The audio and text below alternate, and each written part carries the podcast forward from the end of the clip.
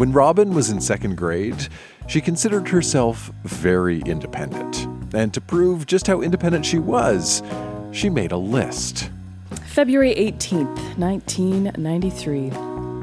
I can do it myself. I can play by myself. I can beat up my brother by myself. I can rip off Barbie's heads by myself. I can play the piano by myself. I can do math by myself. I can get to sleep by myself. I can read myself. I can dress myself. I can eat myself.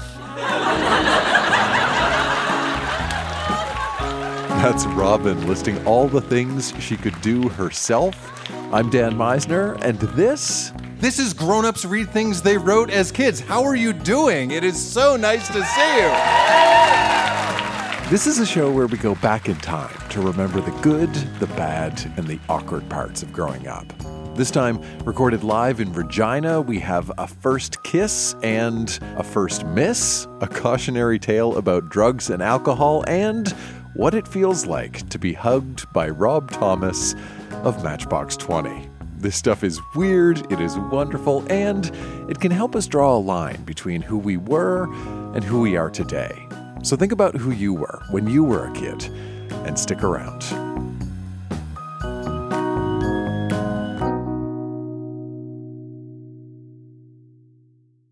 Support for this podcast comes from CDW and Dell Technologies. At CDW, we get that migrating your business to a hyper-converged infrastructure is challenging. Like me switching to decaf. Gotta do it, don't want to do it, but gotta do it. Whoa, slow down, friend. CDW's experts can help you simplify the transition from legacy to hyper-converged infrastructure with Dell Technologies solutions that offer speed and agility. Do it, do it. Have you done it? Is it done yet? Why isn't it done yet? IT orchestration by CDW. People who get it. Find out more at cdw.com slash Dell Tech. A minute ago, we heard from Robyn, who made a list of all the things she could do by herself, including ripping the heads off Barbies. But that wasn't the only thing Robyn brought to our show in Regina. She also shared a short story written that same year, and she called her story My incredible journey. One day I was ripping off Barbie's heads. I saw something outside. It looked like a bush. I went outside. It was a whale. I wondered what a whale could be doing in my backyard. But it swam over to me and it picked me up and it was flying. I could not see the wings. Then he spoke I do not have any wings. I do not know why I can fly. Us whales don't have birth. We just pop out of nowhere. We don't know why we do this, but then an eagle picked me up. The whale flew up and took me back. When the eagle saw that whale fly, he was scared. On my ride, I saw an eagle. I saw lots more. The whale gave me yogurt, pie, ice cream, grapes, a friend, and a cookie. he gave me lots, lots, lots more. He took me up to space and then said, I'm going to put you down now. Why? I'm going to die now. Why? You were ripping off Barbie's heads. Bye. then I went to bed. The end.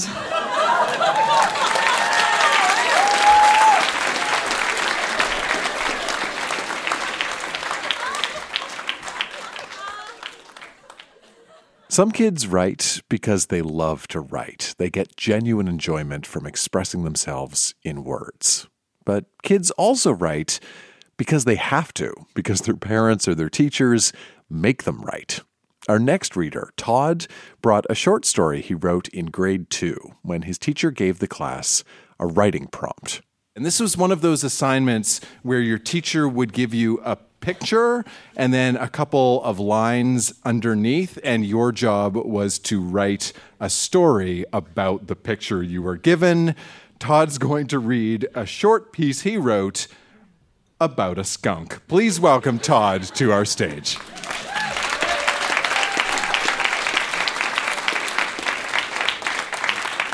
Uh, yeah, like he said, this was a grade two assignment. There was a, a skunk with a glass of champagne for some reason. I guess that's a product of the 70s. Uh, the skunk who liked booze and marijuana.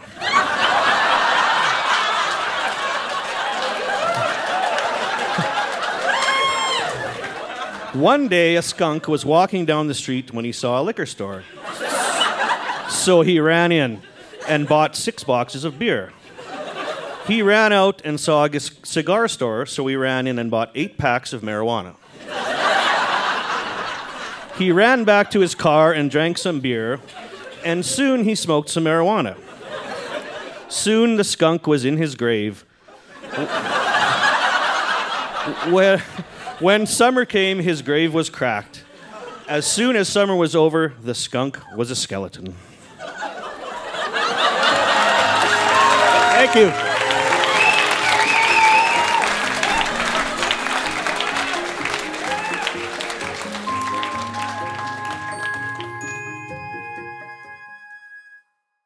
When I was in elementary school, I kept a journal, but it wasn't a private journal. It was one that I kept for school. And every week, our entire class would sit at our desks in silence and write entries to our teacher. And every week, our teacher would write back. Our next reader, Lorne, also wrote this type of back and forth school journal, and at our Regina show, he shared a few selected exchanges. Friday, September 13th, 1996. It's titled Snails. I have found out that they are both male and female. They are cool. Little did I know that we had so much in common at the time. October 25th, 1996. Today we have a substitute. I think she's very nice. Even if she yells and screams, she still be really nice even if we don't know her. this is why I am sending this all to you from Emily, which is not my name. It's a substitute. To substitute Miss Smith. She wrote, Thank you. I wrote, You're welcome. Thursday, October 13th, I think it should be 31st, 1996. Tonight is the Halloween night.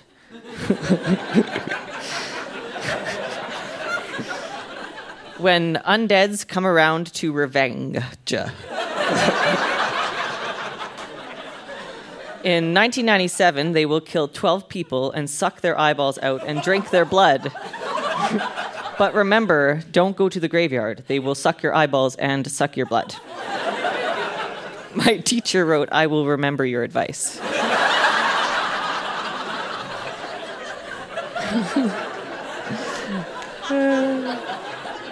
no, November 2nd, 1996. On Halloween, I went with Tana. She was an M&M. She looked yummy. I wanted to eat her up. she looked cute. I like her. She is nice. I was a jester. December 16th, 1996. I like this song. It goes like this. Weak the halls with saints boxers. Fa la la la la la la la la. Tis the season to be naughty. Fa la la la la la la la la. Break a window, pop a tire. Fa la la la la la la la la. Light Miss Woodham on fire. Fa la la la la la la la la. Miss uh, Woodham wrote, lovely song, Lorne.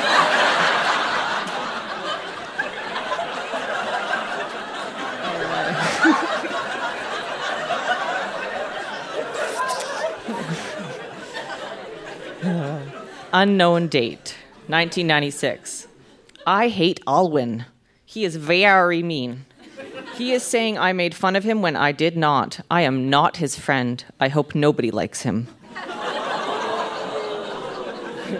the teacher wrote, Please remember we had a talk about this.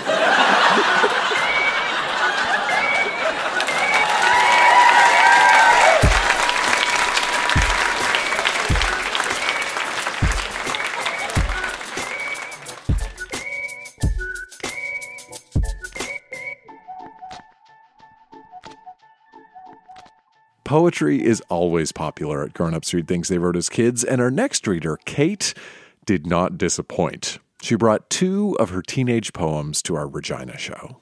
And the thing you need to know about these poems is that at the time when she was 17, Kate thought these were very deep and angsty pieces of art. Now she realizes they are terrible train wrecks. Please welcome Kate to our stage.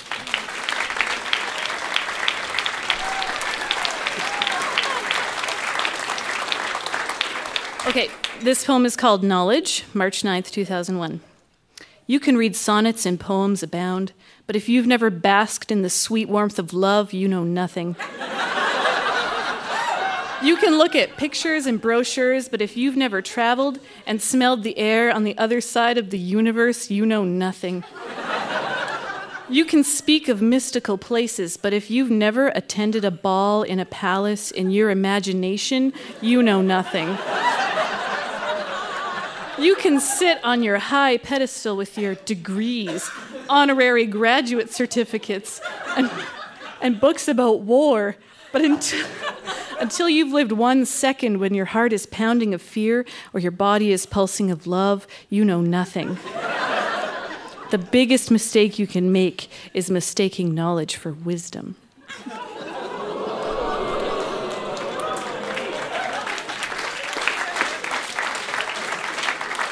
Okay, I also dabbled in extended metaphors. Cake, May 13th, 2001. The relationship cake. All ingredients in half cup form. One half from guy, one half from girl. Mix in a bowl. Trust, respect, caring, attraction, and courage. Mix ingredients and let them sit for a while to get them let them get to know one another. Bake from the heat of a first kiss. Now you have a relationship cake. It looks good, tastes good. Feel free to set it aside and have some milk if you don't want any at the moment, or or if you hit a butter lump. If the cake just doesn't taste right, maybe you forgot some ingredients, or this just isn't the right mix. Cake must be constantly upheld with patience, understanding, and romance. If one party doesn't uphold their part of the cake, it just can't be eaten. Sometimes when the cake is gone, one person doesn't want to bake another cake with you. Respect it, and don't waste your precious ingredients on them. You don't have to eat cake. When one person makes the cake themselves, it doesn't taste good to either people. If you want cake, but it is unavailable to you, muffins will have to suffice. Bracket, by muffins, I mean platonic relationships, but that's a whole other metaphor. Thank you.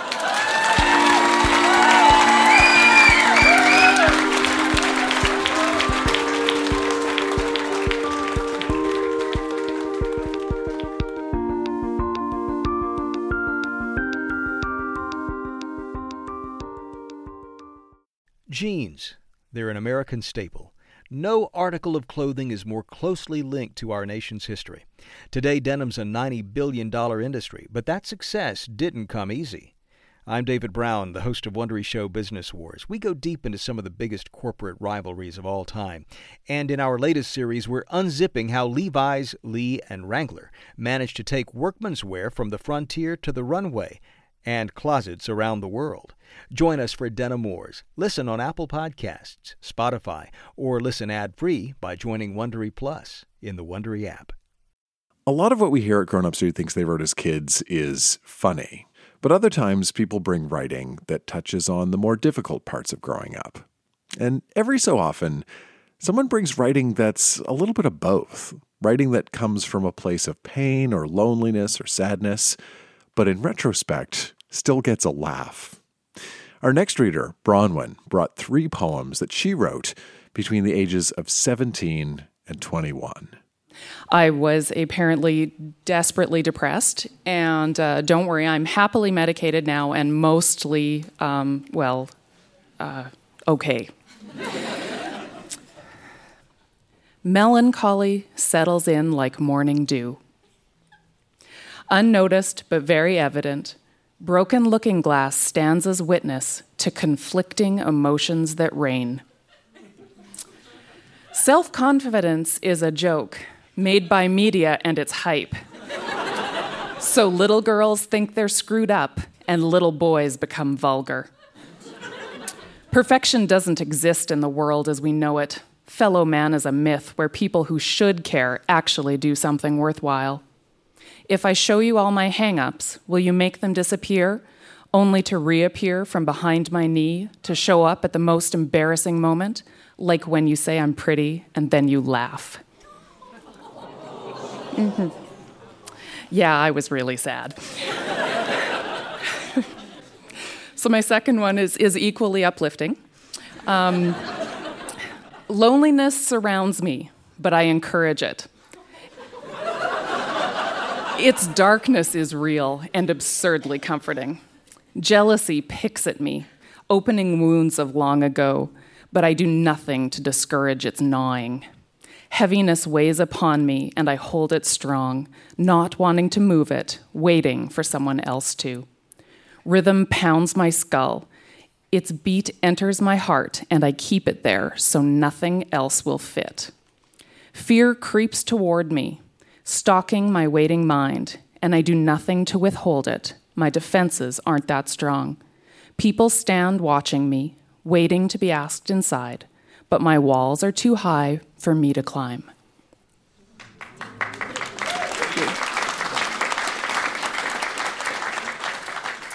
And my last poem has the worst title known to man Realization of Myself in That Broken, Jaded Mirror. Yeah. I am easily swept under the rug, as though my thoughts are that easy to ignore. You tend to undermine my emotions, dismissing ones you think aren't valid. I did not ask for the critic's viewpoint. I do not write to save the world, but merely to express however I feel at the moment I feel it. Relative to all others, I appear ignorant and poorly expressed, but I've had it with pretending that I'm brilliant or brain dead. Thank you for mocking me. I have no thought of my own. For fear you won't agree with me, I have so little respect as it is. I won't make apologies that I'm not hip as all that and a bag of chips. I'd like to be content to be me, if that's all right with you. Don't worry, I'll always ask. I know who I am.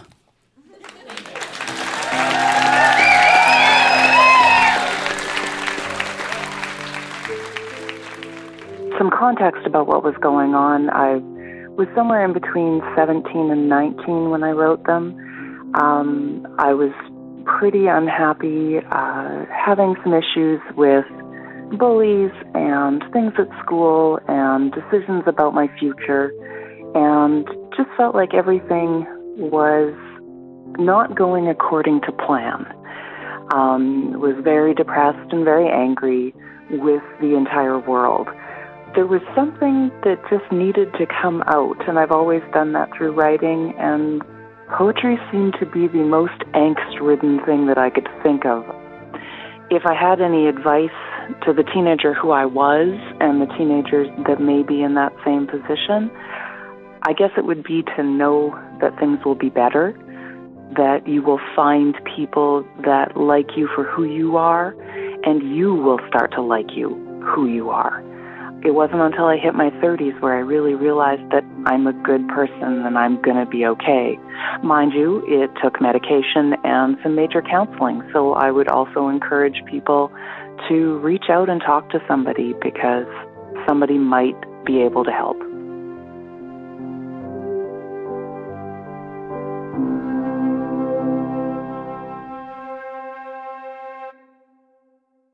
Our next reader, Judd, brought along three short pieces of writing. They're all quite different, but they have one thing in common. Judd wrote all three pieces when he was in grade seven. So we're kind of getting a snapshot of what was going on in his life at the time. Live on stage, here's Judd reading an essay about what he wanted to do when he retires, a short Halloween story, and to kick it all off, an essay that explains the finer points of football. I played minor football as a kid, and apparently it took over my life. So this is called About Football.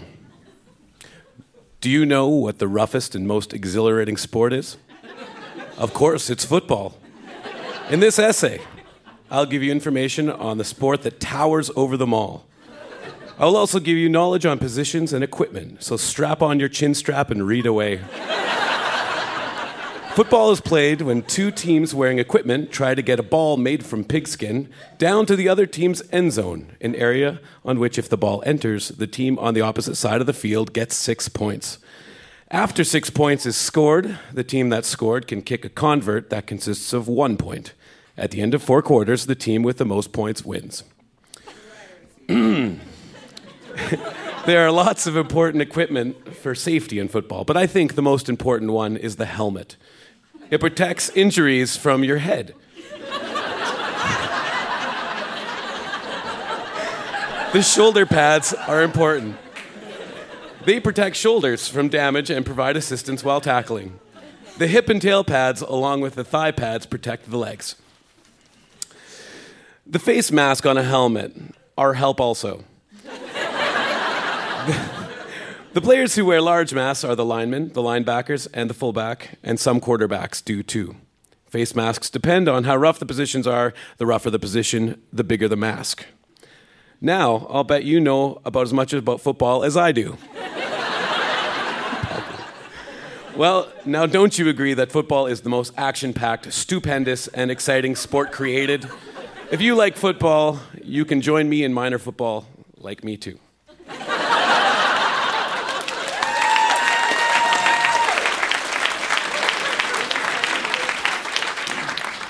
When I retire, I will take out my life savings of $2 billion and buy a Corvette and a Mustang. I will buy my wife a 1968 Volkswagen Rabbit. I'll live in a mansion in Florida. My wife still works and pays for all my luxuries, such as my boat and my car payments. I have my kids go to Disneyland with my servants. Their names are Scott and Gary. After my after my MVP trophy winning season with the Chicago Bears, I retire with five Super Bowl rings and five MV- MVP trophies. I'll die when I'm 75. After I die, I'll be inducted into the Hall of Fame.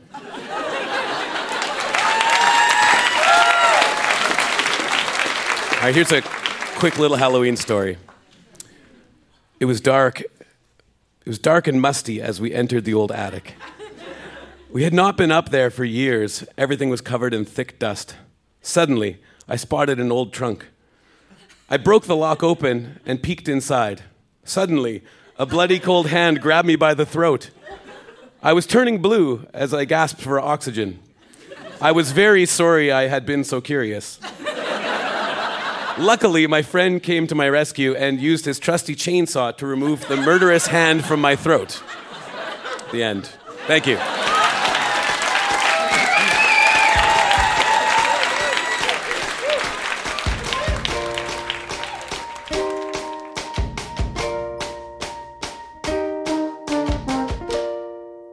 When Gina was 12, she had her very first kiss with a boy named Tyler.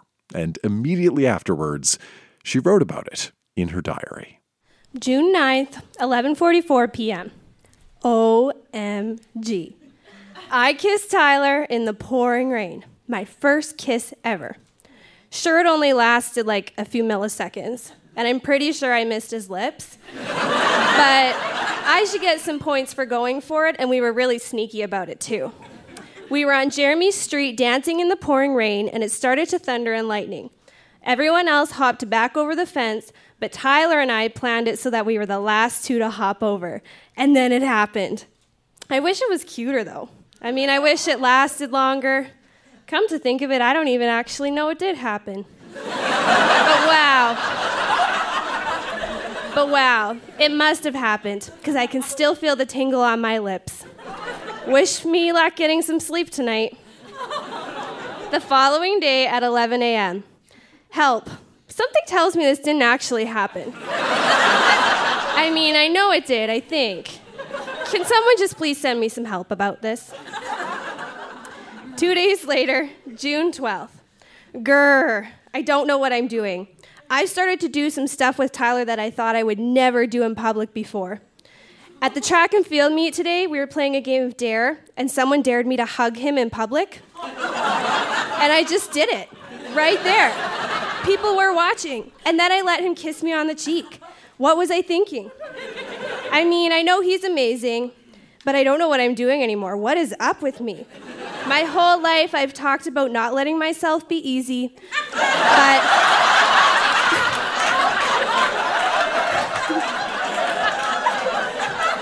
But here I am, letting my boyfriend hug me in public. but the weirdest thing is, it didn't feel like I was doing anything wrong. I think I need to stop and think about this. I might need to end it with him, and I should probably do that before I become the person I told myself I never would be. need to think about this. Bye for now. Note to self no more hugging in public. Maybe sitting beside each other, but that's it.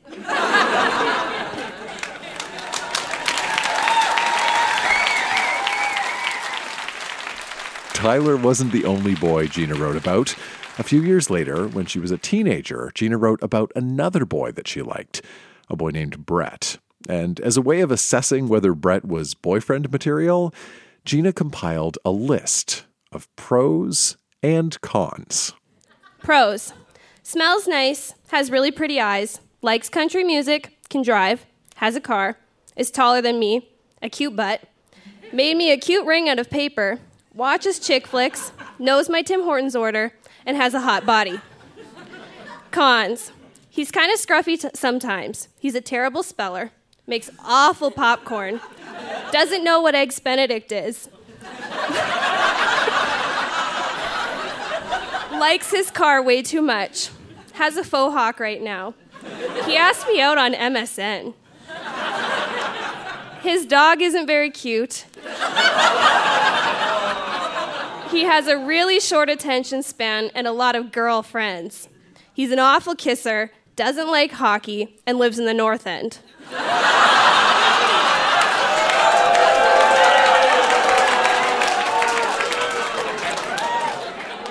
He's probably not going very far in life.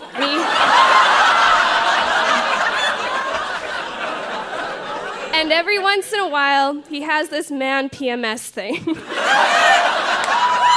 Thank you.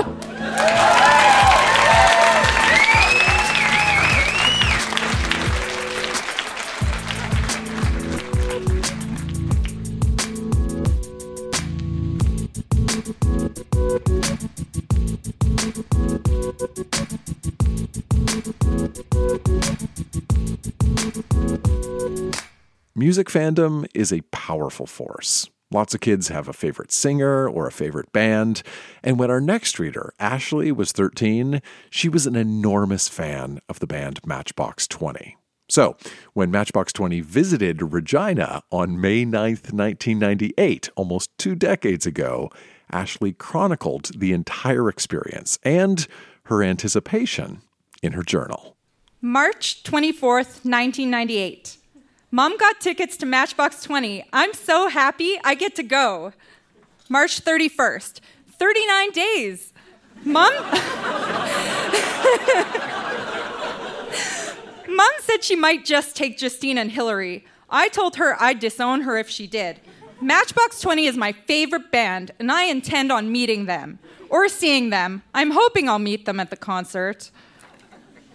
April 22nd. I woke up at exactly 1 a.m. and America's Dumbest Criminals was on. I shut my TV off, and my first thought was, It's Wednesday, 17 more days till Matchbox 20.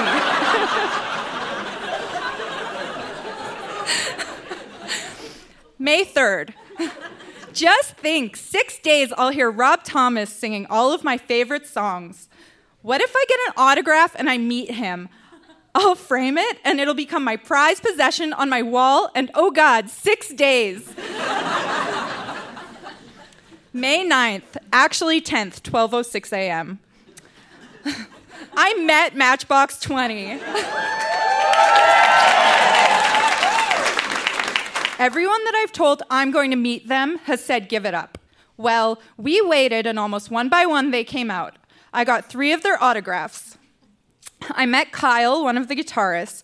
We talked about guitars, and he gave me an autograph pick that had a car and the number 20. He's so cool.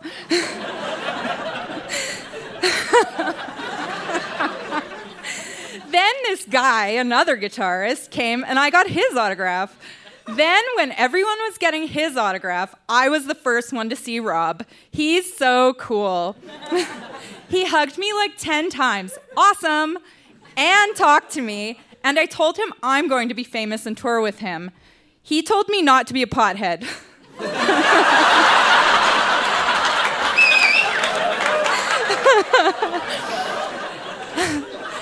They're, they're all really nice. Kyle didn't have a guitar pick, so he went to the bus and got one for me. Mom said if he came back, we'd be able to tell if he's true to his word, and he did. I, I could tell they are from their music. Rob is the best. He's so nice. I cried, as stupid, stupid as it is. I always look at people meeting celebrities crying and think it's dumb. When we came out, when the concert was just ending, my legs were numb. That's what it felt like. They're so nice, the band. They're awesome, and I love them all. I can't wait to see them again. I didn't really realize that they're famous because they're normal guys. It wasn't until I thought of the Grammys and millions of people watching that I realized he's famous and he knows me.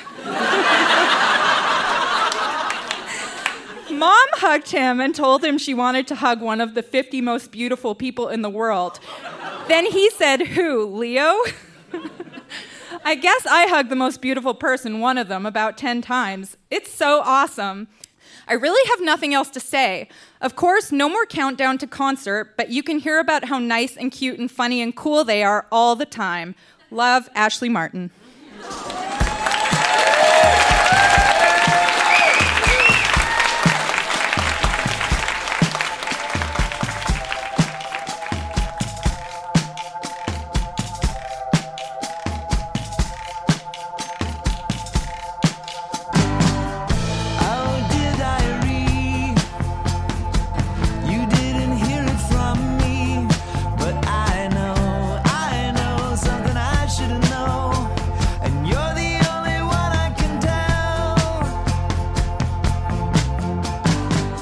Is Grown Ups Read Things They Wrote as Kids. Our show was recorded live at the Artesian in Regina as part of Winterruption 2017 and produced by Jenna Meisner. Our associate producer is Olivia Nashmi, and our music is by Poddington Bear and Lullatone.